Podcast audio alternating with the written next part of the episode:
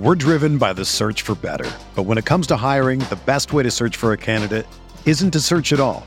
Don't search, match with Indeed. Indeed is your matching and hiring platform with over three hundred fifty million global monthly visitors, according to Indeed data, and a matching engine that helps you find quality candidates fast. Ditch the busy work. Use Indeed for scheduling, screening, and messaging so you can connect with candidates faster. Leveraging over one hundred forty million qualifications and preferences every day, Indeed's matching engine is constantly learning from your preferences. So the more you use Indeed, the better it gets. Join more than three point five million businesses worldwide that use Indeed to hire great talent fast. And listeners of this show will get a seventy-five dollars sponsored job credit to get your jobs more visibility at Indeed.com slash Blue Wire. Just go to Indeed.com slash Blue Wire right now and support our show by saying that you heard about Indeed on this podcast. That's Indeed.com slash Blue Wire. Terms and conditions apply. Need to hire? You need Indeed. The Chicago Bears select. Welcome to Picks for Pace, presented by The Bear Report. Your number one source for everything Chicago Bears draft news, analysis, scouting reports, and more. Presented by Blue Wire Pods. And now, making their way to the podium, Andrew Freeman and Usaid Koshal. Welcome to Picks for Pace, a Chicago Bears draft podcast presented by The Bear Report and Blue Wire Pods. My name is Andrew Freeman, and of course, I'm happy to be joined by my co-host, Usaid Koshal. Usaid, it is an exciting time here in Chicagoland, really across the N F L, with training camps kicking into, into gear. Uh, we have an ex- exciting show today because uh, we were happy enough to be joined by Chrissy Freud for I know, a quick little conversation to talk about Mississippi State. She covers Mississippi State for Sports Illustrated, so we had a really fun conversation with her, which we'll be getting to later on in this episode. But There are a lot. To, there is a lot to talk about uh, today in regards to training camp officially kicking off for the Bears. We are recording this episode on Tuesday, July twenty-seventh, and you know the Bears, they are officially reporting the training camp here. Just really exciting stuff. Usaid, how are we doing today, man? I am doing well. I'm excited to go into year three here at the Bear Report. This is going to be the first full season that me and you are going to be doing the Picks for Pace podcast. So. It's going to be a long season, but it's definitely going to be fun. I know that I always tell people every single year that the last week of July is really the beginning for all of us that do write about the Bears of what every year, despite how the Bears are doing, always does tend to be a really fun time. But how are you, man? Yeah, doing awesome. I'm, I'm just ready for the football season to get started here, you know. And like you said, this is our first full year doing this podcast uh, for the entire N F L season. That's really exciting stuff too. And just looking forward that, to that because, you know, we have a lot of exciting stuff throughout the year, not only with the Bears, but college football, uh, getting some more interesting storylines going on throughout the year as that progresses. But in regards to the Bears here specifically, because uh, this is where it all starts here because, you know, the rookies, they've been, you know, reporting the camp recently as of, I think a few days ago, Justin Fields has been in the building as well. Uh, over the past few days, just getting prepared for the kickoff of actual training camp. But, you know, Matt Nagy and Ryan Pace, they were able to meet with the media today. We were able to get some interesting tidbits here and there. One interesting piece of news that we did get, uh, you know, a big piece of news actually, uh, got a little bit of clarity with the Anthony Miller situation finally. And that was something that came in, I think, a day or two ago, where Anthony Miller was traded to the Houston Texans. Uh, the Bears traded Miller and a seventh-round pick to the Houston Texans for a fifth round pick in the upcoming twenty twenty-two N F L draft. So essentially a pick swap uh, where the Bears are moving up two rounds in that draft. And I thought that was interesting to hear that right before camp. You know, Ryan Pace kind of mentioned his pre- press conference that, you know, the Texans were talking to the Bears about Miller really early on in the offseason. That was a conversation that they were having uh, throughout uh, the offseason here. And I think the Bears were probably just waiting for, you know, them to raise their offer a little bit to try and get a little bit more, see if they can get a little bit more tra- draft capital out of them. And that's appears to be the case here. They got a fifth round pick out of it, which I was not expecting. I was spe- expecting maybe a sixth or seventh round pick for Anthony Miller. But, you know, what are your thoughts here on this trade? Because it opens up a lot of possibilities for the Bears here. And again, it, clarif- it clarifies a situation that has been really developing over the last, really for more than a year, uh, starting with Anthony Miller just not being able to get out of the coach's doghouse throughout last season, ending his year getting kicked out of the playoff game against the Saints for punching uh, Saints defensive back. And then, you know, we heard all offseason the rumors about him being traded. Uh, finally happening here, you know, what are your thoughts on this? Well, I think it's one of those where when the twenty twenty season ended and then you had that window right there throughout the end of the playoff game, as well as the two to three weeks, the final two to three weeks of January, including that first week of February, when you, when you have George McCaskey that went on six seventy to Score Chicago radio and mentioned Miller by name and kind of said, he's just like, hey, it's up to the football guys to decide. You know, at that point when an owner publicly calls a player out, and this probably would have been considered indirectly calling Anthony Miller out, that Anthony Miller was going to be at, on his way out of Chicago at some point this offseason. And what I find to be very interesting is this is when you go back all the way to April, the Bears have been chopping Anthony Miller for a solid four months now.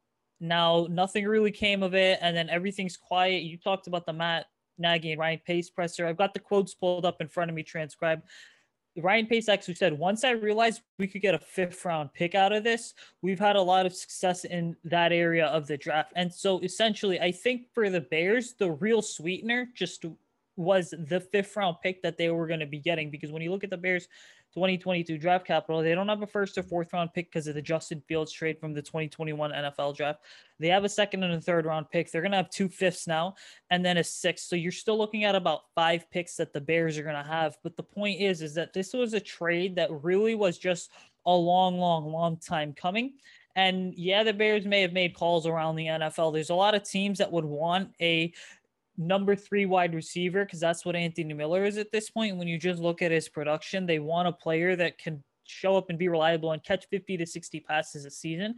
But fortunately for Anthony, what was the problem? It was the attitude was the biggest problem. And we've seen this all the time. This isn't just exclusive to Anthony Miller. This is really one of those cases where this was a really good football player, but from a mental standpoint, he just wasn't right. And he really wasn't a fit with the Bears. And I tweeted this on Monday or Tuesday, and I said the same thing. I was just like, listen, if the Bears believe that it was inconsistent quarterback play that was holding Anthony Miller back, odds are they would have went into the season with him on the roster and at least given him a chance to compete for wide receiver three in training camp. But when you look at this, there's another perspective.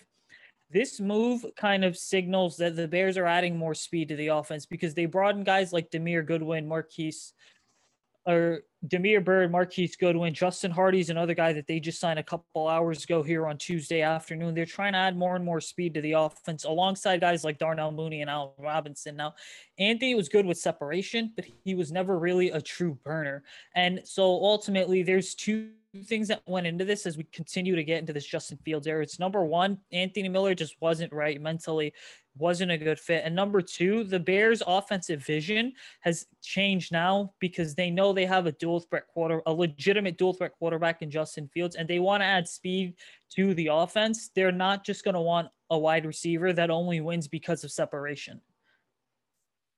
Yeah, like you said, Anthony Miller, the problems with him in Chicago, we've been talking about this pretty much all offseason here.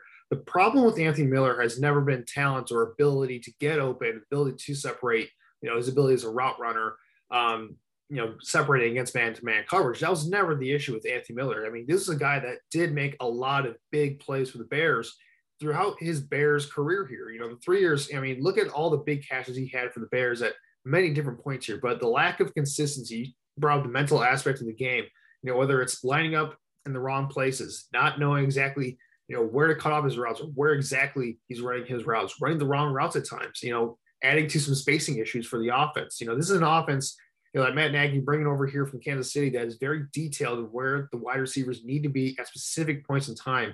And Anthony Miller, it, it was just an issue for him. You know, talk, when you look at, you know, what the coaches were saying, then watching the film, this wasn't where he was supposed to be all the time when he needed to be. So I think that was an issue that the Bears coaching staff saw. He wasn't really getting better. And then, you know, the playoff game on top of it all was just kind of, I think that kind of just sealed the deal for Miller here in his terms of his future in Chicago. They saw that and were like, okay, we've specifically added, uh, you know, we're telling our wide receivers all week long, do not engage with this guy. Do not, you know, throw punches here. Do not react. And he goes along and does that. in a game where we, we really need him because Darnell Mooney was out for that game due to an injury. They needed Miller on the field, and he failed them in the time that they, they needed him the most. And uh, I, I think you can definitely see the frustration there. And, you know, like you said, they brought him some new options at wide receiver, Damiere Byrd, Marquise Goodwin, and some more speed to the roster. I think that's going to be something that Matt Nagy's wanted to add to this offense for a long time. You know, uh, you know, the Bears have been one of the worst teams in the N F L in terms of generating explosive plays since Nagy's taken over, or at least since twenty nineteen. In twenty eighteen, they were actually pretty good at generating explosive plays, but that's gone away over the last few years. Some of that is because of quarterback, and some of that is just due to not having the correct personnel to run this offense in terms of the speed uh, needed to, tra- to challenge defenses vertically. So uh, we talked about that Anthony Miller, not quite the best fit for a vertical offense. He was a great separator underneath and in the intermediate part of the field, but is he winning too many speed matches down the field? I don't really think so. So it kind of makes sense from that aspect of things.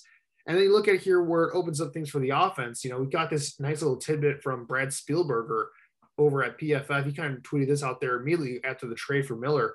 Uh, I think one of the main, maybe one of the main reasons why they did this now is because uh, Brad mentioned that, you know, the Bears' plan at wide receiver, it appears that it will be to use Allen Robinson more so in the slot as opposed to being a true perimeter wide receiver. Now, I find that to be very interesting because that kind of speaks to me more so that they are really going for this vertical passing game where if they're going to three wide receiver sets, they want two burners on the outside.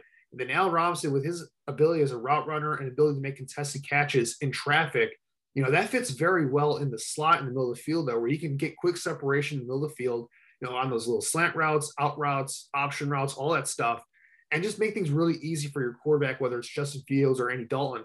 I, I think that'd be a very nice use of his skill set here in this offense. You know, I'm curious what your thoughts are on that because, you know, Allen Robinson, he's a guy that he's a wide receiver that can do pretty much everything for you on the offensive side of the ball. Yeah, he's not the best burner in the world. He's not the best yards after catch threat in the world, but he is a very reliable target for your passing attack. He's a first down machine.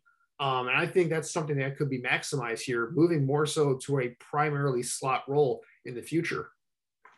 Yeah, I think that considering what Allen Robinson's done on the perimeter over the last three seasons, heading into year four, it certainly does make sense because, again, and you alluded to this, he is the type of player where you can put him on the outside and you know he's going to be consistently producing. If you put him on the inside, he's going to produce as well. But one other thing we have to keep in mind is when we talk about a lot of the top N F L offenses over the last couple of years, they do this where they have their best wide receiver play on both the outside and inside as a way of it kind of making the rest of the offense expendable. And then kind of diving deep into that here, I think what happens is if you do have Allen Robinson in the slot, then you're going to be opening up opportunities for a lot of these players underneath. And some of those players include Darnell Mooney. Some of them include the tight end Cole Kmet. You could even throw a guy like David Montgomery in there, who the Bears, as well as Tariq Cohen, as he continues to work his way back from the A C L injury, despite being placed on the physically unable to perform list. But it certainly makes a lot of sense for the Bears because when you're moving Allen Robinson around, you are effectively dictating the matchups that cornerbacks and opposing defensive coordinators are going to throw at you. And we've seen this far too often through the first three years of the Matt Nagy era is the Bears have really not been a threat on offense in terms of being able to dictate matchups. And so I think moving Allen Robinson to the slot, continuing to move him around, that's what it's going to allow you to do. But it's also going to be extremely beneficial to the quarterbacks because when we look at historically Andy Dalton in the N F L, I mean, he's always been a much better quarterback, not just with a wide receiver that's been on the outside in A J Green, but the Bengals did move A J Green around a couple times throughout his career between the perimeter and the slot. And so this move right here, it's not just about moving A-Rob around. It is also about doing what's best for the quarterbacks and putting the quarterbacks in comfortable situations to succeed. Yeah, absolutely. Allen Robinson, he's going to be the security blanket for this offense all year long. Once again, you know, you're hoping to see development on Darnell Mooney. You're hoping to see guys like Damiere Byrd and Marquise Goodwin step up. Maybe even Riley Ridley maybe steps up for this team going to his third year. You know, it would be nice to see Cole Kmet take that next step as a tight end. Um, but like you said, I mean, Allen Robinson, moving him around and just putting him in different places of attack, you know, it does mess with defenses quite a bit because if you're predictable with your usage of Allen Robinson, just putting him in one area, it's easy for defenses to game plan against that and match up against Allen Robinson where, yeah, they know they can put their best corner on, on Allen Robinson. And it's not necessarily going to be dictating anything to the Bears offense in terms of what coverage they're running, what to expect from the defense, and what they're going to be doing on this play. Um, by moving Allen Robinson more to the slot, it allows, I think it makes things a little bit easier for these quarterbacks uh, to decipher what the defense is doing, because, you know, if they're running man coverage, you know, why wouldn't you want to put your best cornerback on Allen Robinson at all times, even if it is in the slot? And even if they aren't doing that and it's still man coverage, you know, that creates a mismatch problem where Allen Robinson is going against a slot corner where, you know, the advantage in most cases is going to be tilted towards Allen Robinson's favor. Um, you know, one thing I saw here, you know, according to P F F, Allen Robinson, he's been one of the more reliable and efficient targets in the slot, you know, in the entire N F L throughout his career. I thought, I, you know, I thought I saw a stat where I think he was the sixth most efficient uh, slot wide receiver in the N F L last season on players with thirty or more targets in the slot. So uh, I could be wrong on that. It was like sixth or eighth, I think I saw. So that's something that ex- that is exciting for this offense. Another thing uh, to keep in mind for this offense as we head into training camp before we kind of move on to talk about the defense a little bit, uh, you know, with Anthony Miller being traded, that opened up a roster spot then uh, for the Bears to add another player here. And they decided to add a, a tight end here to this group. And that's Jesse James, who played for the Lions over the past couple of years, but he was formerly with the Pittsburgh Steelers for a long time.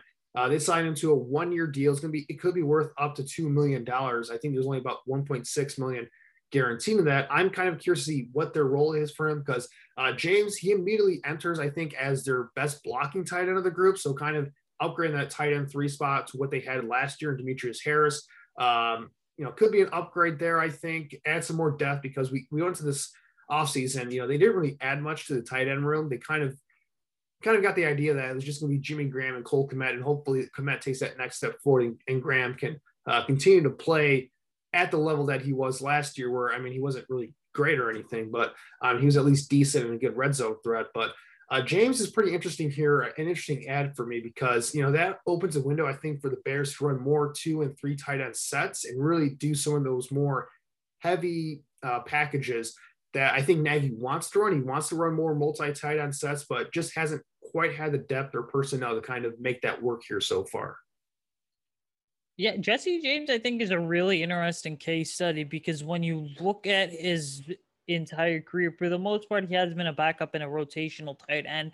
But also, back in twenty seventeen, when he was with Pittsburgh, he started fourteen games that year, and he had forty-three receptions and averaged about eight point seven yards a reception.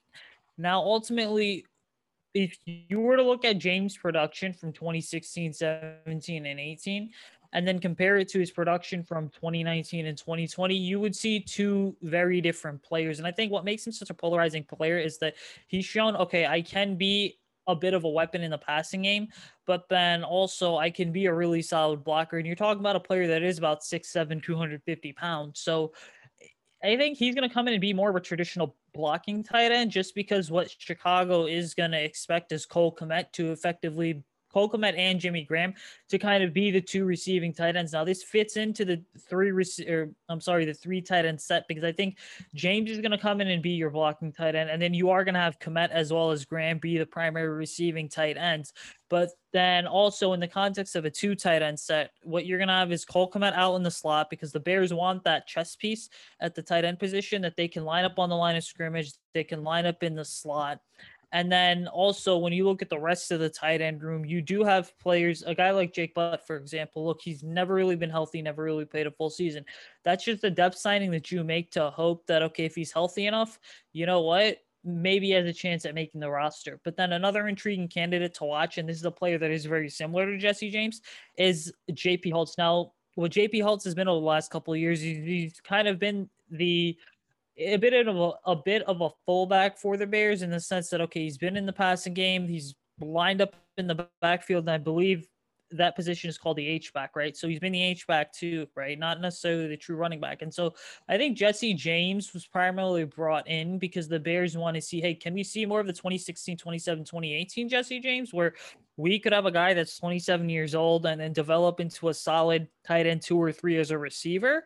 Or are we just going to get someone that's solely going to be a blocking tight end? If even if you get someone that's solely a blocking tight end, that's totally okay, because you are going to be able to line him up on the line of scrimmage and have him block, or put him in the backfield and pave the way for a guy like David Montgomery. Yeah, either way, I think the Bears, I mean, Nagy said this in his press conference as well, that uh, their, their goal is to give Dave Montgomery twenty carries a game this season, which I don't really quite believe. I think Nagy, his nature is to want to pass the ball and not run the ball too much. But I think, you know, for this year in particular, I think they are going to try to emphasize the running game a little bit more um, and kind of continue what they kind of started last year, the outside zone play action scheme. They really were for them down the stretch. And I don't know if they're going to be going to that full time, but definitely I think uh, it should be expected that they're going to implement that as much as they can for this offense and try to get shot plays off of that. So uh, the running game is going to be a key part of that, and getting a blocking tight end like Jesse James in there, who, I mean, yeah, he might not be the more, most dynamic receiving threat in the world, but if you can add that element to this team as an extra blocker, a nice solid blocker for them, I think that helps because, you know, like you kind of mentioned here, they want to use Jimmy Graham and Cole Kmet as that U tight end where they can move them all over the formation and see what they can do. Even though I'm not really high on Kmet in that role, um, that appears to be their plan for him going forward. So to get a guy like Jesse James, who is comfortable at that Y role as a blocker, I think it certainly helps them going forward. And I'm just, I'm interested to see how they implement these three tight ends going forward, because I think we can definitely see that those three are going to be a locks uh, to make the roster uh, when training camp concludes and we get to the regular season. We're driven by the search for better, but when it comes to hiring, the best way to search for a candidate isn't to search at all. Don't search, match with Indeed. Indeed is your matching and hiring platform with over three hundred fifty million global monthly visitors, according to Indeed data, and a matching engine that helps you find quality candidates fast. Ditch the busy work. Use Indeed for scheduling, screening, and messaging so you can connect with candidates faster. Leveraging over one hundred forty million qualifications and preferences every day, Indeed's matching engine is constantly learning from your preferences, so the more you use Indeed, the better it gets. Join more than three point five million businesses worldwide that use Indeed to hire great talent fast. And listeners of this show will get a seventy-five dollars sponsored job credit to get your jobs more visibility at Indeed.com slash Blue Wire. Just go to Indeed.com slash Blue Wire right now and support our show by saying that you heard about Indeed on this podcast. That's Indeed.com slash Blue Wire. Terms and conditions apply. Need to hire? You need Indeed. Uh, moving on to the defensive side of the ball, because we talked a little bit about the offensive side of the ball last week as well. Uh, didn't really talk much about the defense because, you know, there are still some storylines to talk about here, the defense. And uh, when you look at it here, you know, it's interesting because the Bears, they cut Kyle Fuller in the offseason. You know, that cornerback position, I think, is going to be the main storyline to look out for. You know, who is going to step up at that cornerback spot? We heard some rumblings about Kendall Vildor uh, potentially filling that role. I mean, even Ryan Pace and Matt Nagy talked about it. You know, Kendall Vildor is somebody that they expect to be uh, having a huge role for them, or at least competing for a huge role for them this season. So I'm really interested uh, in that because, you know, they this was something that was mentioned during mini camps and something that some of the beat reporters were kind of throwing out there that Kendall Vildor was impressing. And to hear that coming from the coaches now, uh, that really intrigues me because, you know, Kendall Vildor, fifth round pick, you know, wasn't a lot expected out of him, but if he could establish himself as like a legitimately like solid starter for them, that'll go a long way towards helping out this secondary that has a lot of question marks uh, going into this season. Well, when you talk about a player like Kendall Vildor, defensive coordinator Sean Desai really praised him throughout O T As and minicamp, saying, Kendall's a player who played at a high level. We believe that he can play at a high level in this league, and he really showcased that this year. That wasn't the exact quote, but that's pretty much what Sean Desai was saying. Now, that's a major thing going forward because when the Bears got Kyle Fuller and they signed Desmond Trufant sometime later, everyone's under the impression that it's going to be Jaylon Johnson and Desmond Trufant. And Desmond Trufant, he's a former first-round pick. There's no reason to discount what he's done because he has played at a high level. But ultimately, if Kendall Vildor emerges, you only have a million dollars, none of which is guaranteed, tied up to Desmond Trufant. You can actually move on from Desmond Trufant. And then the implications of that are, yeah, you probably have two of the youngest starting cornerbacks in the N F L, or probably the youngest starting cornerback tandem in the N F L, because you're talking about two second-year players.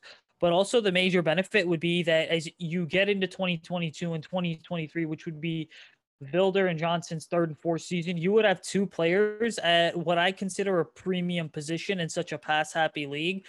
both on rookie contracts. And when we talk about Kendall Vildor last year, I mean, he was a bit of, he needs to be better in coverage because he was a liability in coverage, but he was a really solid open field tackler. So you can ask him to get down and dirty and run support and then make an impact. But like I said, you know, in what is a pass happy league, you have to be able to be an effective cover corner. And I think that Kendall Vildor, he certainly just seems to be better in zone coverage than he does in man coverage, because again, there were times last year in man coverage where he just looked totally lost. But going into year two, if he's taking the step that the coaching staff hopes that the coaching staff is hoping he can take, then I think he's just become a solid all-around corner, because he did showcase some ball skills last year. I mean, last year, you look at the interceptions, I don't believe he had any, but he was in a situation where he was making enough plays on the ball to warrant, okay, that could have been an interception, that could have been an interception. Maybe a half a second earlier too late, he got to some place and then bats the ball down. But if he was there a half second earlier, it probably would have been a pick. And so Kendall Vildor, I think, is going to be one of the most intriguing storylines and names to just watch on the defensive side of the ball. Yeah, we got to keep in mind that cornerback is historically a very tough position to play for rookies coming into the league. Like Jaylon Johnson being as good as he was as a rookie, that, that's very surprising for these guys. These guys are going to struggle um, as rookies at the cornerback position. That's just the way this league works, especially now. So for Kendall Vildor, as a backup fifth-round pick to play as well as he did down the stretch late last season, that's definitely a positive here. And hopefully he can continue that momentum here going to the training camp. I'm really excited to see what he does. Uh, another player in that cornerback room I'm excited to see uh, perform is Thomas Graham Junior competing with Duke Shelley in the slot. Now, he, that wasn't really mentioned in the presser today, but, uh, you know, when Thomas Graham Junior was picked in the sixth round of this past draft, I was very excited for that pick because I saw him down at the Senior Bowl, and you could just see tell, seeing him at the Senior Bowl, that this guy knows how to cover. This guy knows how to play. He's technically sound. You know, he's very fluid in his movements despite not being the greatest athlete in the world. And you know, I'm very curious to see if they let him be, you know, be in an open open competition uh, with Duke Shelley in that slot role, because, you know, that's not a guaranteed spot either. And, you know, the Bears are really trying to find two more starters here for this cornerback room outside of just Jaylon Johnson on the outside. Like Jaylon Johnson is the only sure thing in that cornerback room right now. The rest are just question marks. So if Thomas Graham and Duke Shelley, if one of those two guys can establish themselves as legitimate starters, Uh, that would be huge once again for this cornerback room, because, you know, like I've said before, I mean, there just isn't a lot of optimism for this group as of right now, because the talent and, you know, the proven talent right there, it, it is non-existent right now. Um, and that just is really scary going forward, even though that pass rush is going to be really good. At least we hope it's going to be really good. Uh, it doesn't really matter if guys are wide open all day in the back end of the defense. Yeah, so Thomas Graham Junior, I think when you look at his skill set, I mean, he in a couple ways actually seems like a guy that I think could even transition to playing safety. Now, obviously, Chicago does have Tashawn Gibson there. But what was interesting is this, I think when you look at Thomas Graham Junior's skill set, that's you're looking at a player that I think you can also move around multiple spots. And so it's going to be very interesting to see with the entire cornerback room in general, and Thomas Graham Junior is included in this, just how do the Bears move some of these guys around? What are the different combinations that they're going to use? Are they going to take a player like Thomas Graham Junior and see if he can handle the load at safety, give him some reps there for a day or two, and if he excels, move him there and make him possibly into a full-time safety? Or are they going to realize, man, you know what, his ball skills are really good. He's able to keep up with these speedy slot receivers when the Dolphins come to play, to come to Hallis Hall in a couple of weeks to practice. So, hey, let's just keep him full-time on slot cornerback. And I think for the Bears, right, him emerging would be massive, but also another interesting name to keep an eye on would also be twenty nineteen sixth round pick Duke Shelley, a player that kind of has been a depth and special teams guy over the last couple of years. But Duke, I think, could be a player that now with Buster Screen out of the way, he could also challenge for a starting spot. So really with Thomas Graham Junior, I think has the edge just because he did play against tons of superior competition coming from the Pac twelve. Compared to Shelley, who played at Kansas State. But overall, when you look at Thomas, what I see is basically a safety who has played um, cornerback throughout pretty much his college career. Yeah, and we'll, and we'll see how that cornerback competition plays out. You know, like you said, the safeties are going to be set with Eddie Jackson and Tashawn Gibson there. That cornerback room, though, is going to be really fascinating to see how that all breaks down. Uh, another notable thing for this defense here is, you know, this is something that uh, was reported earlier, like a month ago, basically, um, by Bill Zimmerman over at W C G, Windy City Gridiron. Uh, but, you know, he reported that Eddie Goldman was expected to be back at training camp, even though that he missed mini camp in June. Well, lo and behold, Eddie Goldman did show up for the Bears on the first day of training camp and did report. So the Bears officially now are getting a huge key piece of their defense back in, in the middle of that front seven there with Eddie Goldman, their big nose tackle, back.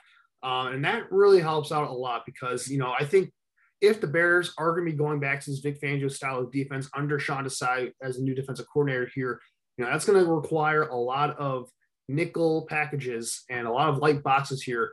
And with that, you know, that type of style of defense there, you need a front four or at least a front two interior group that can defend the run at a high level. And, you know, there aren't many better nose tackles at doing that than Eddie Goldman. And when you combine that with Akeem Hicks here, who, you know, you hope can stay healthy for a whole, a whole season here.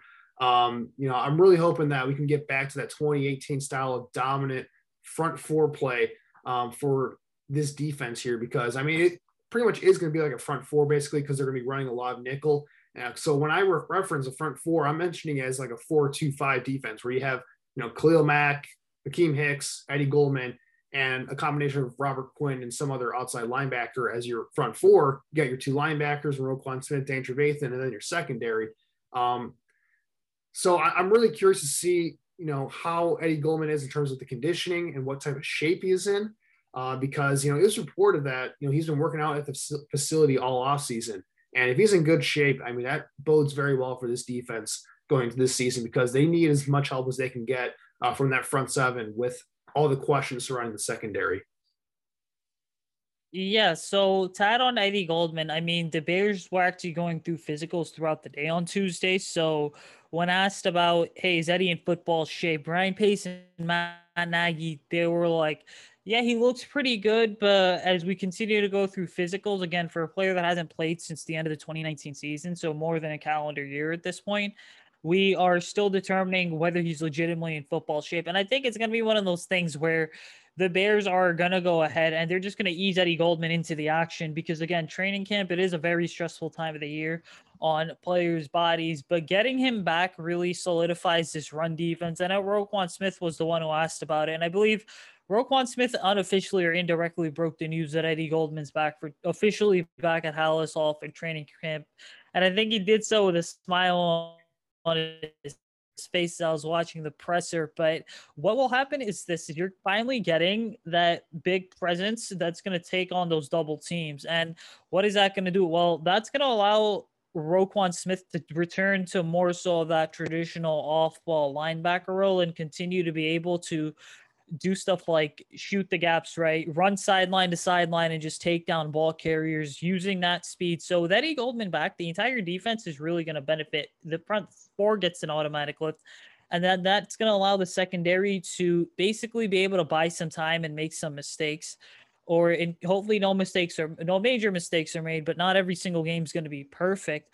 And then a player like Akeem Hicks is going to benefit too, because Eddie Goldman's up there taking on a double team. And then you have Akeem Hicks who's taking on a double team or is able to continue to collapse the pocket. And then you add in the pressure that Khalil Mack's going to bring. So it's going to be really exciting to see what the Bears are going to do. And then in the context of the four two five defense, I mean, you mentioned Robert Quinn. Robert Quinn apparently is back and looking good. Now, I'm not going to put too much stock into that just because we need to see how Robert Quinn is actually going to look on the field throughout preseason. And by the way, with three preseason games this year, Matt Nagy's really looking f- – Matt Nagy pretty much called preseason football real football, which I find to be very odd because the last time that he – there was an actual preseason, I mean, none of the starters played. And then we saw week one against Green Bay how – that turned out. So ultimately, when you look at this defensive side of the ball, I think they're going to be more aggressive. Matt Nagy clearly seems to want more and more turnovers. And then you listen to what some of the players are saying, like a Jaylon Johnson and a Roquan Smith, and they certainly do want to create more turnovers to set the offense up.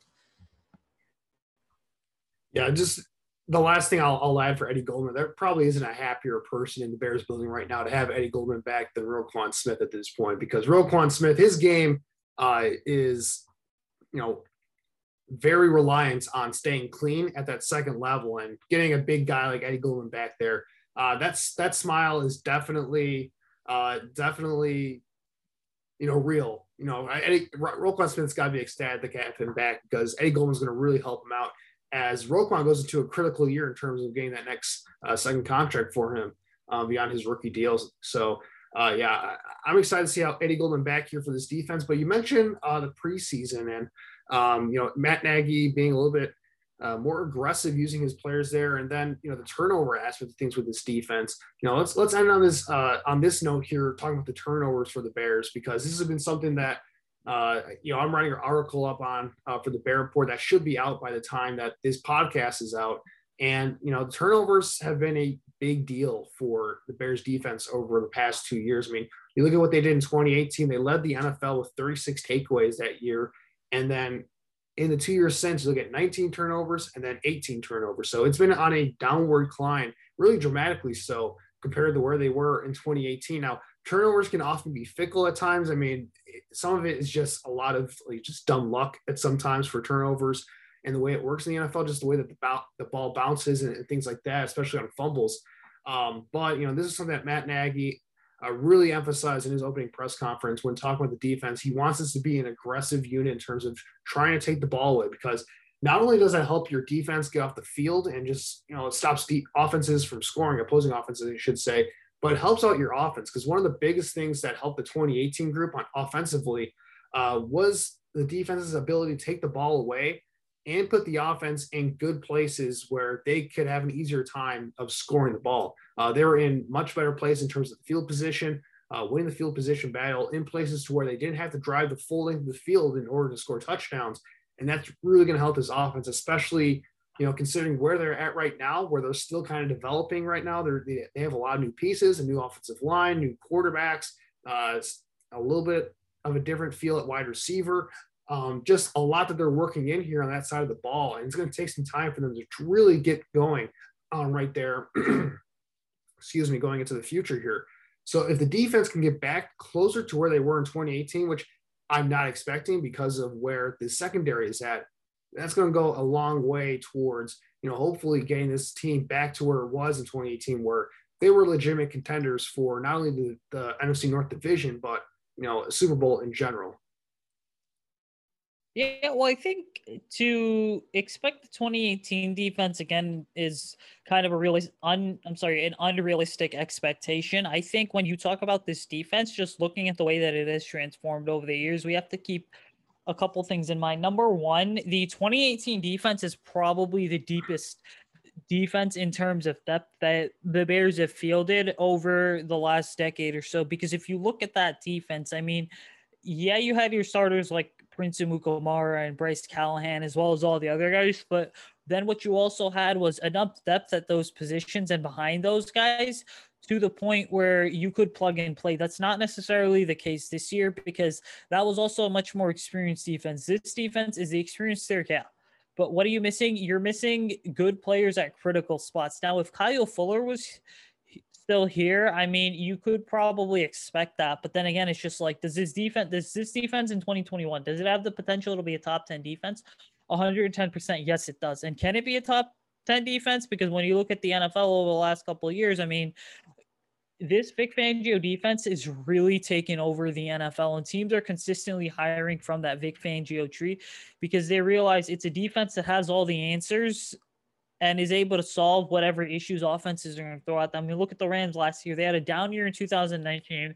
They go out and they hire Brandon Staley, I believe it was, and then they automatically turn the defense around. And so this Vic Fangio defense with Sean Desai now, I think Sean's going to have his own wrinkle of what this defense is going to be, but it's certainly going to be more aggressive. Now, turnovers and sacks and everything that's going to fill the stat sheet, that stuff is great, but we also have to understand is sometimes the plays that don't count are the ones that make the biggest difference. So if it's like a simple run stuff that, you know, Eddie Goldman's setting up, but a guy like Khalil Mack or a Roquan Smith is making the stop, you know what, and it's just a simple tackle, that goes a longer way than necessarily like a turnover and interception. But at the same time, you also can't discount that an interception or a forced fumble or a turn created turnover can also swing a game and swing momentum. So really with the defense, I think we have to temper our expectations because, again, they are a couple of years older, and it is a completely different core as well because take that outside linebacker too, for example. You don't have Leonard Floyd anymore. You don't have that kind of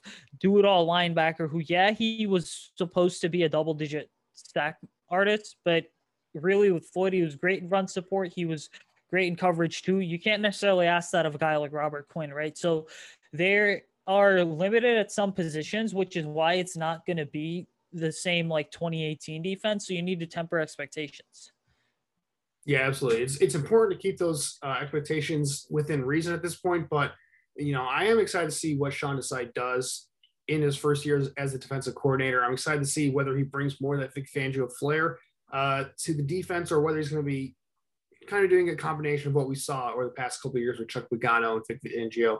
Uh, certainly a lot to keep in mind here, but I'm just excited that we're getting training camp and we're going to start to see some actual legitimate updates for this team going forward and get to see them on the field a little bit. So uh, it's exciting. You said football is back, and I'm just really looking forward to it. But another thing to look forward to here is our interview now with Chrissy Freud. We were able to talk with her a little bit about Mississippi State football. So I kind of teased this at the beginning of the episode. Let's get to that right now to kind of end this thing. You said, uh, here is our interview with Chrissy Freud. Get ready for the greatest roast of all time, the Roast of Tom Brady, a Netflix live event happening May fifth. Hosted by Kevin Hart, the seven-time world champion gets his cleats held to the fire by famous friends and frenemies on an unforgettable night where everything is fair game. Tune in on May fifth at five p.m. Pacific time for the Roast of Tom Brady, live only on Netflix. All right, now joining us here at Picks for Pace is our guest for today's podcast, Chrissy Freud. She's the publisher at S I Cowbell Corner, covering Mississippi State football. She also writes for U S A Today, covering L S U, the Tennessee Titans, as well as a writer for the Draft Network. Chrissy, thank you for joining us today. How are you doing? Good. How are you? Doing really, really well. Uh, happy to get some information on Mississippi State. Uh, you know, you were recently covering the team at S E C Media Day, so hopefully get a couple interesting things there for sure. But I want to start, uh, you know, our first question here, going over the past draft for Mississippi State, because they had a couple of prospects go in the seventh round. When you look at Marquise Spencer and running back Kylin Hill, you know, who, what do you anticipate their role in the N F L being, and how do you see both players fitting with their respective teams? Yeah, I wasn't covering Mississippi State during the draft, so Spencer is not a guy that I was really keeping up with. I was more focused on L S U, but Kylin Hill is someone that I did work with a lot. So the thing about Kylin is that he, I mean, before the season was poised to be, I mean, before the coaching change was poised to be uh, one of the best running backs, if not the best running back in the country.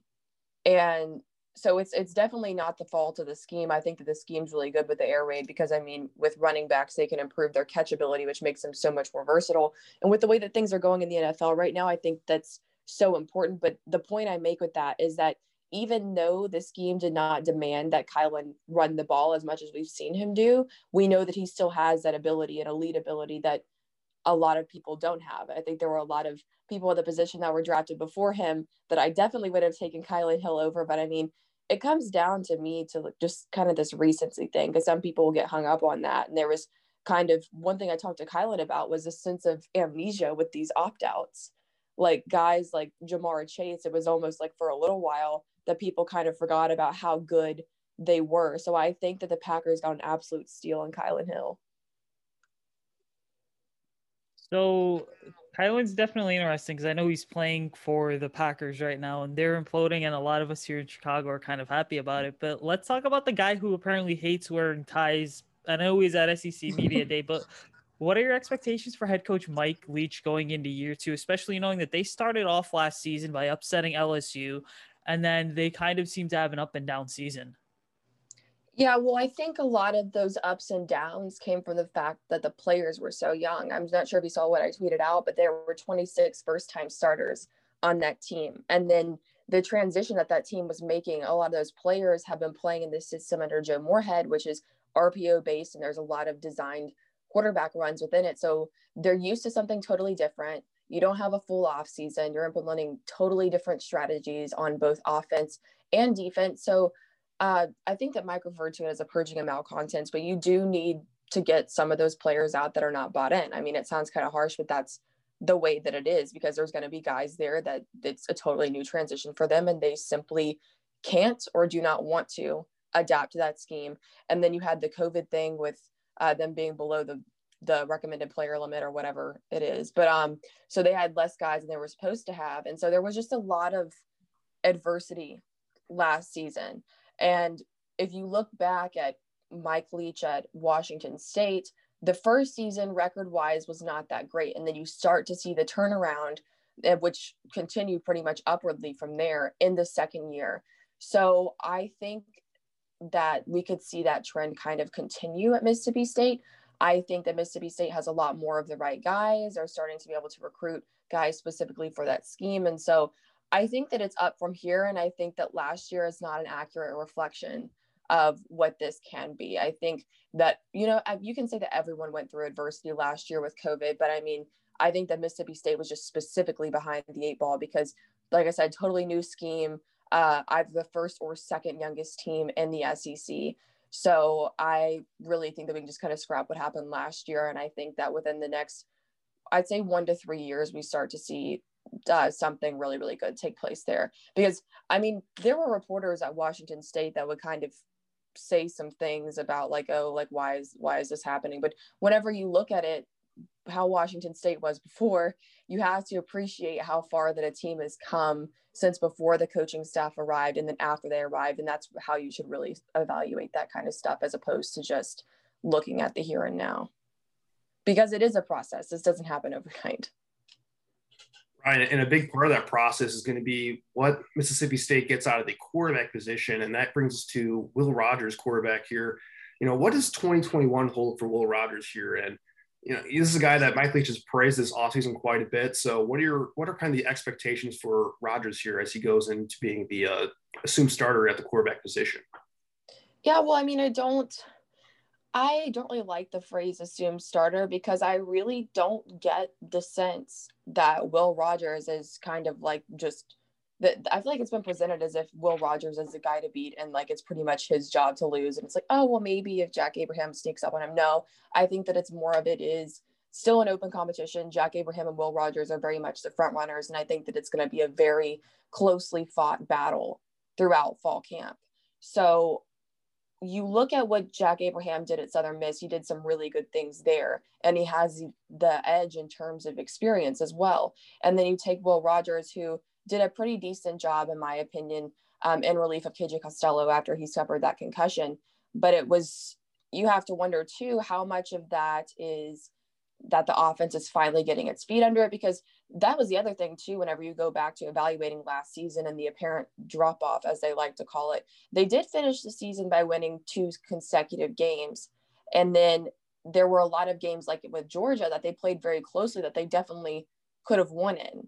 So when I look at that, I kind of wonder how much of that is Will Rogers improving the offense himself and how much of it is just things finally starting to come together. I think there's still some things that he needs to fix, but that there's a pretty decent foundation there. So, I mean, I could see it going either way. I kind of personally err on the side of Jack Abraham just because that's who I personally like better uh, by just a little bit. But I think that it's definitely going to be a lot closer than people seem to think it will be. Well, I think it's going to be interesting because I know Mike Leach was kind of asked, I think it was yesterday at S E C Media Day, in terms of what do you look for at quarterback? And the thing that stuck out for me was, hey, it's someone that can elevate the other ten guys on the team, and then talked about accuracy and decision-making. But, I mean, you kind of answered our next question, right? In terms of, do you think that Will Rogers or any of these quarterbacks are going to be able to run the air raid system effectively and then do it at the level that Mike Leach has kind of laid down? Yeah, I mean, I think that Will Rogers showed that he could start doing that last season. It's just when you look at the sample size compared to how much longer he has in college, there's still a long road ahead of continuing to prove that. And I really don't take guys seriously as, oh, they should be the starter until I've seen a decent amount of play from them. Because I think just we as people kind of get it in our heads like, oh, well, he was a true freshman and he was ahead of schedule for a true freshman and he did decent at the end of the season. So surely he should be the guy to beat for years to come. And to me, that's just not necessarily how it works. But I think that Mike mentioned with both Will Rogers and Jack Abraham that they were both guys that he thought could elevate their teammates. And so I think with the level of experience that Jack Abraham has and how successful he has been in the past as a passer, I think that he can absolutely do well in the air raid system. It's just the fact that we haven't seen him do it in a real game yet for Mississippi State. Uh, one guy that I'm really excited to see is Sawyer Robertson, because he ran the air raid in high school. That's a, a quarterback that Mike Leach recruited out of high school for Mississippi State, uh, which we haven't seen yet before him. So I think that he's, in a way, you can kind of call it like born and bred air raid, I guess. He's he's used to this. He's done this thing before. And so I, I'm really curious to see if there's a situation down the road where, obviously it's way too early pre- to predict any of this happening. We're not even to game one, but maybe there's a situation where we see him um, earlier than we thought that we did, or just whenever he gets out on the field. I think he's going to be really impressive, and it's going to be really neat Uh, to see a quarterback recruited out of the air raid in high school running the air raid in the S E C. It's something I'm personally looking forward to quite a bit. Well, at the end of the day, all these quarterbacks are going to have to prove it once they get onto the football field, and that's going to certainly make things exciting for you covering the team. But, you know, speaking of, you know, proving out on the football field, you know, looking ahead to the schedule for Mississippi State here in twenty twenty-one, they have a three-week stretch where, you know, from the end of September until mid-October, you have matchups such as going up against L S U, Texas A and M, and Alabama. Um, do you think this is probably the most important stretch on the schedule? And, and what do you think is the most important game just in general for this team this season? Yeah, I think that's definitely the most important stretch, and those are going to be tough games regardless. Um, I think that Mississippi State's going to do very well throughout its non-conference games. And then whenever you get to L S U, I think that's kind of like a tester, you know? They came in and beat them with an upset last year. And then L S U was also kind of depleted last year. And so L S U is kind of in this weird state to me where on paper, they have, uh, the Tigers have all the right pieces in place. Uh, they're stacked with talent at the quarterback position. They have a quarterback battle going on in the best way possible right now. Um, of those three, I think that Garrett Nussmeier probably has the highest ceiling, but I think that he's too inexperienced for us to see him uh, this season. Uh, we still really don't know what Miles Brennan is, which is kind of shocking for a guy that's going into his fifth year, but he just hasn't started a lot of games. But from what I've seen with him, there are a lot of times that he's inconsistent, that he gets rattled in the pocket. And the only time that I've really seen him elevate, the only chance he's ever really had to show us he can elevate, um, was against these teams that we would usually deem to be pretty easy wins, and he he and the team lost against one of them. And I think if you have a guy like Joe Burrow, that you win that game. So, and then Max Johnson, I think that he brings a lot to the table in terms of, from a mobility aspect, we saw saw him do a lot of good things very early on. And I think that his passing ability is steadily improving. And Ed Ogeron has kind of consistently reiterated, this is only two and oh quarterback that we have on the campus. So I think that the quarterback position will have a lot to do with it, just how successful they are at that point. And then there's obviously Jake Peets and D J Mangas that came in uh, from Joe Brady in Carolina, and they're trying to kind of recreate that twenty nineteen national championship team, essentially. And so right now, it on both sides of the ball, it looks pretty good on paper, but I've seen a lot of teams come in that look really good on paper, and it just doesn't come out on the football field. So it's going to depend on if that is coming out on the football field for L S U, how closely this game is played. But I have a lot of confidence in the scheme that Mike Leach runs, and I think that they have a lot better uh, people in place. They have a full off season in place. So I think that it's going to be a close game either way. I did pick Mississippi State to win that game. And then when you get into Texas A and M, that's another one. They have a lot of really good talent across Uh, just across both sides of the ball. And then they have a very interesting quarterback battle going on right now.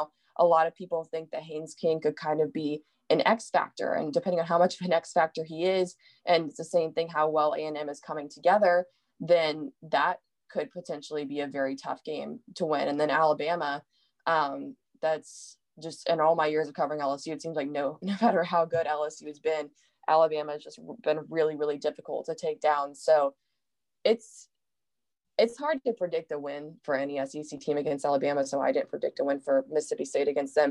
But I think it's always kind of fun to watch a team play Alabama and see how well they play them, and that kind of gives you a sense of where they really stand in my eyes. And I mean, maybe we see a shocker, maybe we see a surprise. I mean, I don't think that ahead of the twenty nineteen season, anyone was predicting that L S U would go undefeated and that they would beat Alabama and then beat Clemson by a, a decent margin and then a national championship. So you never really know, but yeah, that's definitely a tough stretch. So earlier you mentioned that um, Mississippi State has a number of players that are returning. I mean, there were, you know, I think it was like twenty-six was the number you mentioned, but just give us a quick glimpse here. Who are some of the emerging players on the roster to keep an eye on? And then anyone that's returning from twenty twenty that's going to have a major impact this season that probably may not have had an impact last season. Well, I mean, I know that no one really talks about offensive linemen that much, but uh, Charles Cross, the offensive tackle, is slated by most people to go in the first round. And whenever I've looked at a little bit of his tape and I'm impressed with what I see, and I don't really study a whole lot of offensive linemen because I'm quarterback based, but I think that they definitely have that going for them. And I mean, everything, everything starts for you at the offensive line, because if you can't get things going on offense, you can't, you can't score points to win. And then if you don't have a good offensive line, then you can't get anything going in general to begin with. So I think that it's huge for them to have an improved offensive line this season and to have a first rounder within it. As far as the wide receivers go, I think that Austin Williams is a guy that kind of started to break out last year. Um, he's definitely won over Mike Leach. He's definitely one of his favorite guys on the team, just from what I've been told and from what I've seen. I mean, you don't bring a player to S E C Media Days for no reason as well. Um, so I think that he's someone who's going to really continue to expand, someone who's really embraced the air raid offense um, over there at Mississippi State. And then you also have Jaden Wally, who is uh, nominated, not nominated, I'm sorry, named the preseason watch list for the Biletnikoff Award. So that's, you have at least two really solid wide receivers there. And this is a scheme that's really doesn't have top wide receivers. You kind of distribute the ball uh, to just everybody, wherever there's open space. So I think that those are two guys who are really going to help help out, though, and two guys that are really going to continue uh, to do really well there. And then you have Ja- Jaquavius Marks and Dylan Johnson at the running back position. A lot of people, you know, they kind of say, oh, well, I mean, this is the air raid offense. How can a running back do well? But I mean, there are a few run plays in there. We don't see it a lot in Mike Leach's system. But the main thing that we look at there, like I mentioned with Kylin Hill, is improving that catchability and improving Uh, that versatility. And that's something that I'm seeing a lot of from them, and something they'll continue to build upon that brings another dimension to the offense. And so I think that as far as the offense goes, that we're going to see a much more pulled together offense under a very good system this season. That's going to be really hard to beat. And then on defense, you have guys like Fred Peters, who is one of the best safeties. He uh, was kind of struggling with injury there for a little while, but he's coming back. Uh, could be one of the best uh, players in the secondary in the nation. So I think that that secondary is definitely going to be something, something to watch. And so it's, when you look at it, there's a lot of guys that could emerge and could do a lot of things this year on, on both sides of the ball. And so I think that we're going, I think everyone's kind of still counting Mississippi State out this year, but I think that we're going to see uh, just a lot of improvement in a team that might shock a few people this year. Yeah, you mentioned Cross as the big name on the offensive line in terms of as being like a draft prospect, talking about him being a first rounder potentially. Uh, when looking ahead to the twenty twenty-two N F L draft, are there any other prospects to kind of keep an eye on specifically for this upcoming draft? I know you mentioned a lot of names right there, but you know, what, what do you think the prospects are for any of those players that you kind of just mentioned? Yeah, I think it's going to see, it's going to be interesting to see, I mean, when they, when they decide to leave school, because like I mentioned, Jaden Wally, and he was only a freshman last year. Um, and then Austin Williams, I mean, he's a guy that could go. So I think that we could see some of those players that I mentioned go, depending on how well they do um, and how early that they want to leave school. So how do you think the Bulldogs stack up against a lot of these other S E C teams? I mean, we're talking a conference that includes Florida, Auburn, Georgia, Tennessee, Texas A and M. We know Alabama's top of the class, and there's a possibility that Texas and O U are going to be joining the conference as well. Yeah, I think a safe prediction for Mississippi State right now, just because we haven't seen the Bulldogs, you know, come out there and put it together, put these things that I'm saying together on the field in a consistent fashion. Um, I would put them in the middle of the pack. A lot of people are putting them, you know, like bottom, bottom four, bottom five or so. But I mean, there's still, there's still a lot of unknowns, and there's a lot of things that could go either way. I mean, it's, to me, it's going to come down to the players' performances and how much those players actually reach their potential, because I, that's kind of the, the theme of the story here. If you haven't noticed, with these, all these guys I'm mentioning, is emergence last year and then the potential to continue building upon that. Well, certainly if they can get the air raid going to its fullest potential, they'll, they'll certainly be an entertaining team to watch for sure, at least on the offensive side of the ball. But kind of moving away from Mississippi State for our last question here. Now, you were recently able to sit down with Carson Strong, quarterback from Nevada, for a piece that you wrote at the Draft Network, which I highly recommend our listeners go, go and check out after this episode. You know, he's one of the many intriguing quarterback prospects in this upcoming draft cycle. And I think it's very possible that he could hear his name go in the first round when it comes to the twenty twenty-two N F L draft. So, you know, what were some of your main takeaways from that piece as a whole, and uh, some of the things that you kind of gleaned from that, uh, kind of talking to him there? Yeah, well, one thing is that he's a worker and he aims high. That's for sure. Because the first time that I talked to Carson was, let's see, I think it was January, back when I was with Pro Football Network in January, when I broke the news that he wasn't entering the draft, because some of us were anticipating that maybe he would decide to go um, in the draft before this upcoming one. But the thing that always kind of stood out to me about him, just as far as the stuff that we talked about, is I want to say that in January he had said eighty percent was the completion percentage goal. Um, that's what he, I asked him, I said, why are you, what's the main reasoning for you going back to school? And of course, part of it was the team that he has in place, which there are a lot of good pieces in place in Nevada. I think that they're um, really in just in the best position they could possibly be to make a run for the title. So that was a factor. But the other thing he said is, I really, and his completion percentage was like so about seventy percent last year, which is better than a lot of quarterbacks that I've covered, even at their the highest level of their game. And he told me, he's like, well, I kind of want to see if I can get it to eighty percent. And I was just like, that's a that's a record. That's not that's not just a goal. That's like that's you're literally shattering a record by shooting for eighty percent or higher.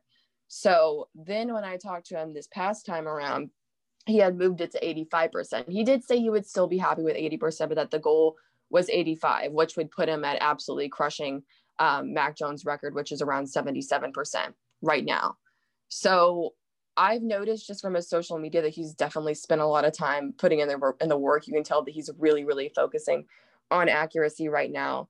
And with, I mean, with that offense and with the receivers that they have, I think that it is, I don't want to go out on a limb and say that I think it's going to be eighty-five percent, but in theory, I think that it is, it's possible, and that this is a team that's in a better position on offense than a lot of other teams have for their quarterback to be able to do that. So, I mean, as far as the things that I like about him, um, one thing that me and Matt Mummy talked about a lot was just his level of, of intelligence. He said that he was the most savvy quarterback that he thinks that he's ever had before. And really, that's what it comes down to, is just mentally speaking, a quarterback can have all the physical attributes. You think about guys like Felipe Franks, but if they don't have it mentally together all the time, then all of that means nothing. So that's one thing I like about him. And then his decision-making, his accuracy, obviously, about having a completion percentage of about seventy percent is very difficult to do as it is. And I think that's something that he should be proud of in itself. And then I also see a lot of accuracy down the sideline. And that's another thing I look at, is there's one thing to have accuracy and to have really good receivers, another thing to be throwing into tight windows from time to time and to be making some difficult throws. And he's proven to me just through his tape that he can make uh, those throws just at all levels of the field, which is a good thing.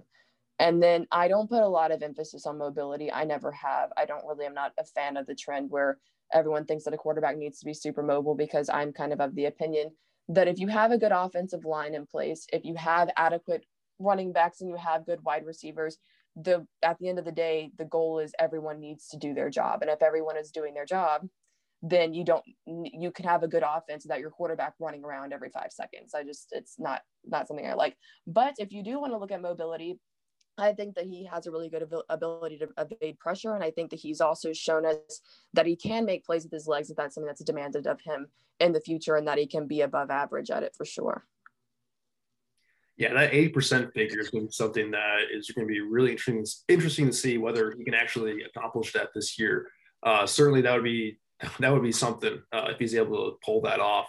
Uh, but yeah, yeah, like you said, yeah, I mean, that was it was kind of funny though, because I mean, after he said that, I kind of wondered um, if he got a little. I don't think he did, but like if I kind of sat there and wondered if he got a little bit nervous, because I saw I saw it pop up on N B C, I saw it pop up on uh, P F F, like a graphic of him saying that and everything, and it seemed to be getting around quite a bit more than either of us anticipated. So the pressure is definitely on for that. Well, hey, only time will tell whether you know he can match that pressure. But I think just you know. reading over the article that you wrote there and, and, you know, what you're kind of saying, it sounds like he has a confidence and type of demeanor to where I, I think that's not going to be a problem for him. And really looking forward to seeing what he can accomplish here in twenty twenty-one. And hopefully he can raise his stock going forward. We're talking about him quite a bit in the twenty twenty-two N F L draft cycle. Uh, so that's going to wrap things up for us here. Chrissy, I want to thank you once again for your time today. Uh, where can our listeners follow you on Twitter and find your work? Yeah, of course. So I'm still doing some stuff at the Draft Network. I kind of do quarterback stuff uh, sporadically there. And then I'm covering the Bulldogs for Sports Illustrated. And then for about, about another month or so, I'm going to continue to stay on at U S A Today to do some stuff on L S U. And then my Twitter is just Chrissy underscore Freud. It's just my name with an underscore in the middle of it. All right. Well, we appreciate you, appreciate you having you on. Uh, it was really good talking about Mississippi State football. And of course, Uh, getting a little insight into Carson Strong. So thank you once again for joining us today. You ready? Showtime. On May third, summer starts with The Fall Guy. Let's do it later. Let's drink a spicy margarita. Make some bad decisions. Yes. Audiences are falling in love with the most entertaining film of the year. Fall Guy. Fall Guy. Fall Guy. That's what the poster said. See Ryan Gosling and Emily Blunt in the movie critics say exists to make you happy. Trying to make it out? Nope. Because I don't either. It's not what I'm into right now. What are you into? Talking. Yeah. The Fall Guy. Only in theaters May third. Rated P G thirteen. All right. So that was our conversation with Chrissy Freud. Uh, a lot of good stuff there. I, you know, I thought you said. Uh, What was some of the more interesting things you saw, or what, what were some of the more interesting uh, elements and takeaways you had from our conversation there? Well, I think really what it is is this, is that Mike Leach, for me, is one of the more interesting coaches in the S E C this year. Because again, when we talk about the S E C, we know that the crop of the crop is the big guys, right? So, and in terms of coaches too, Nick Saban, Ed Orgeron, you could throw Dan Mullen in there. I mean, Kirby Smart's in that category too. But then Mike Leach, really, for a player that is, or I'm sorry, a coach that is coming over from the Pac twelve in Washington State, now going into year two, look, they, Mississippi State, we have to understand something, is last year, every single team was essentially limited by the impact of the coronavirus pandemic. Now, hopefully as things get back to normal this year, and just because the virus again is, and this has been reported, the virus is surging in some parts of the country, but not necessarily others. But hopefully this year, as we continue to see more of an even playing field, I think what will happen is Mississippi State is going to be the team to watch that could surprise a lot of people this year, more than a lot of people are willing to admit. And again, this is just based off stuff that kind of Chrissy discussed in the interview, as well as just some of the own research I've done. And another thing to keep in mind here is that when I say Mississippi State can surprise, am I saying that they're going to automatically be a team that is in the college football playoff come January twenty twenty-two? No, but I still think that those top twenty-five rankings are so fluid year in and year out. I honestly would not be surprised to see Mississippi State as under a guy like Mike Leach, who again is a great coach, a great leader, an incredible football mind, be someone that, you know, really vaults this program and people around the country start to take notice. Yeah, I am very excited to see this air raid Mike Leach offense in year two, to see how that develops here, because, you know, one of the more exciting aspects of Mike Leach going to the S E C was seeing that air raid transfer to a conference like the S E C, you know, where, it's, where you're facing some of the top defenses in the entire country here.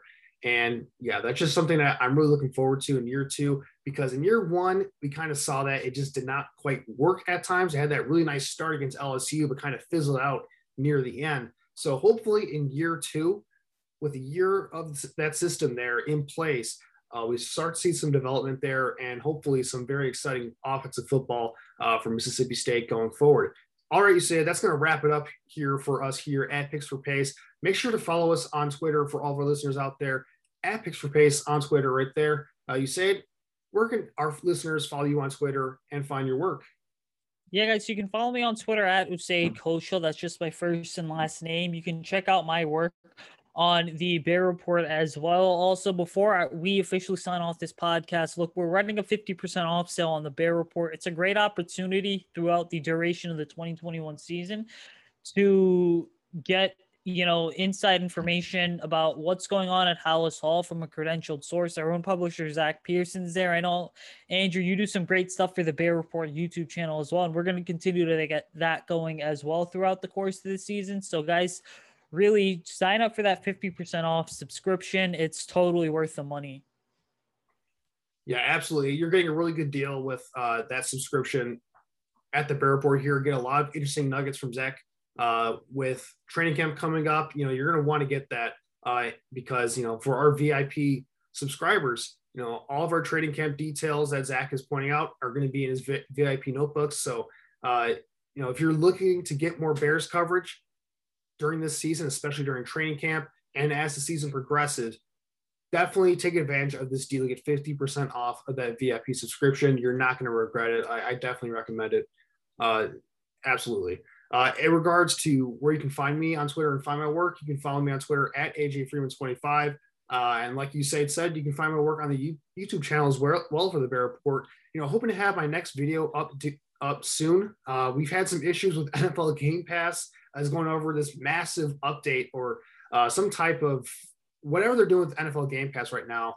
Uh, we're kind of just waiting for that to get done so we can get back on that and get some video for you guys, because I've uh, – video coming up on the actually on the Sean Desai defense and what to expect from him in year one as the defensive coordinator. But, you know, hopefully N F L Game Pass is up once again soon and we can get that out for you guys. But until then, I want to thank our listeners once again uh, for tuning in today to our podcast. Uh, once again, you guys are awesome. And, you know, we're hoping for a great week here as training camp kicks off. Hopefully get a lot of interesting updates from the Bears here and what's going on at the practices.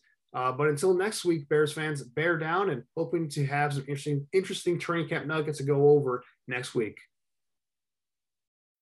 When you need mealtime inspiration, it's worth shopping Kroger, where you'll find over thirty thousand mouthwatering choices that excite your inner foodie. And no matter what tasty choice you make, you'll enjoy our everyday low prices, plus extra ways to save, like digital coupons worth over six hundred dollars each week. You can also save up to one dollar off per gallon at the pump with fuel points. More savings and more inspiring flavors make shopping Kroger worth it every time. Kroger, fresh for everyone. Fuel restrictions apply.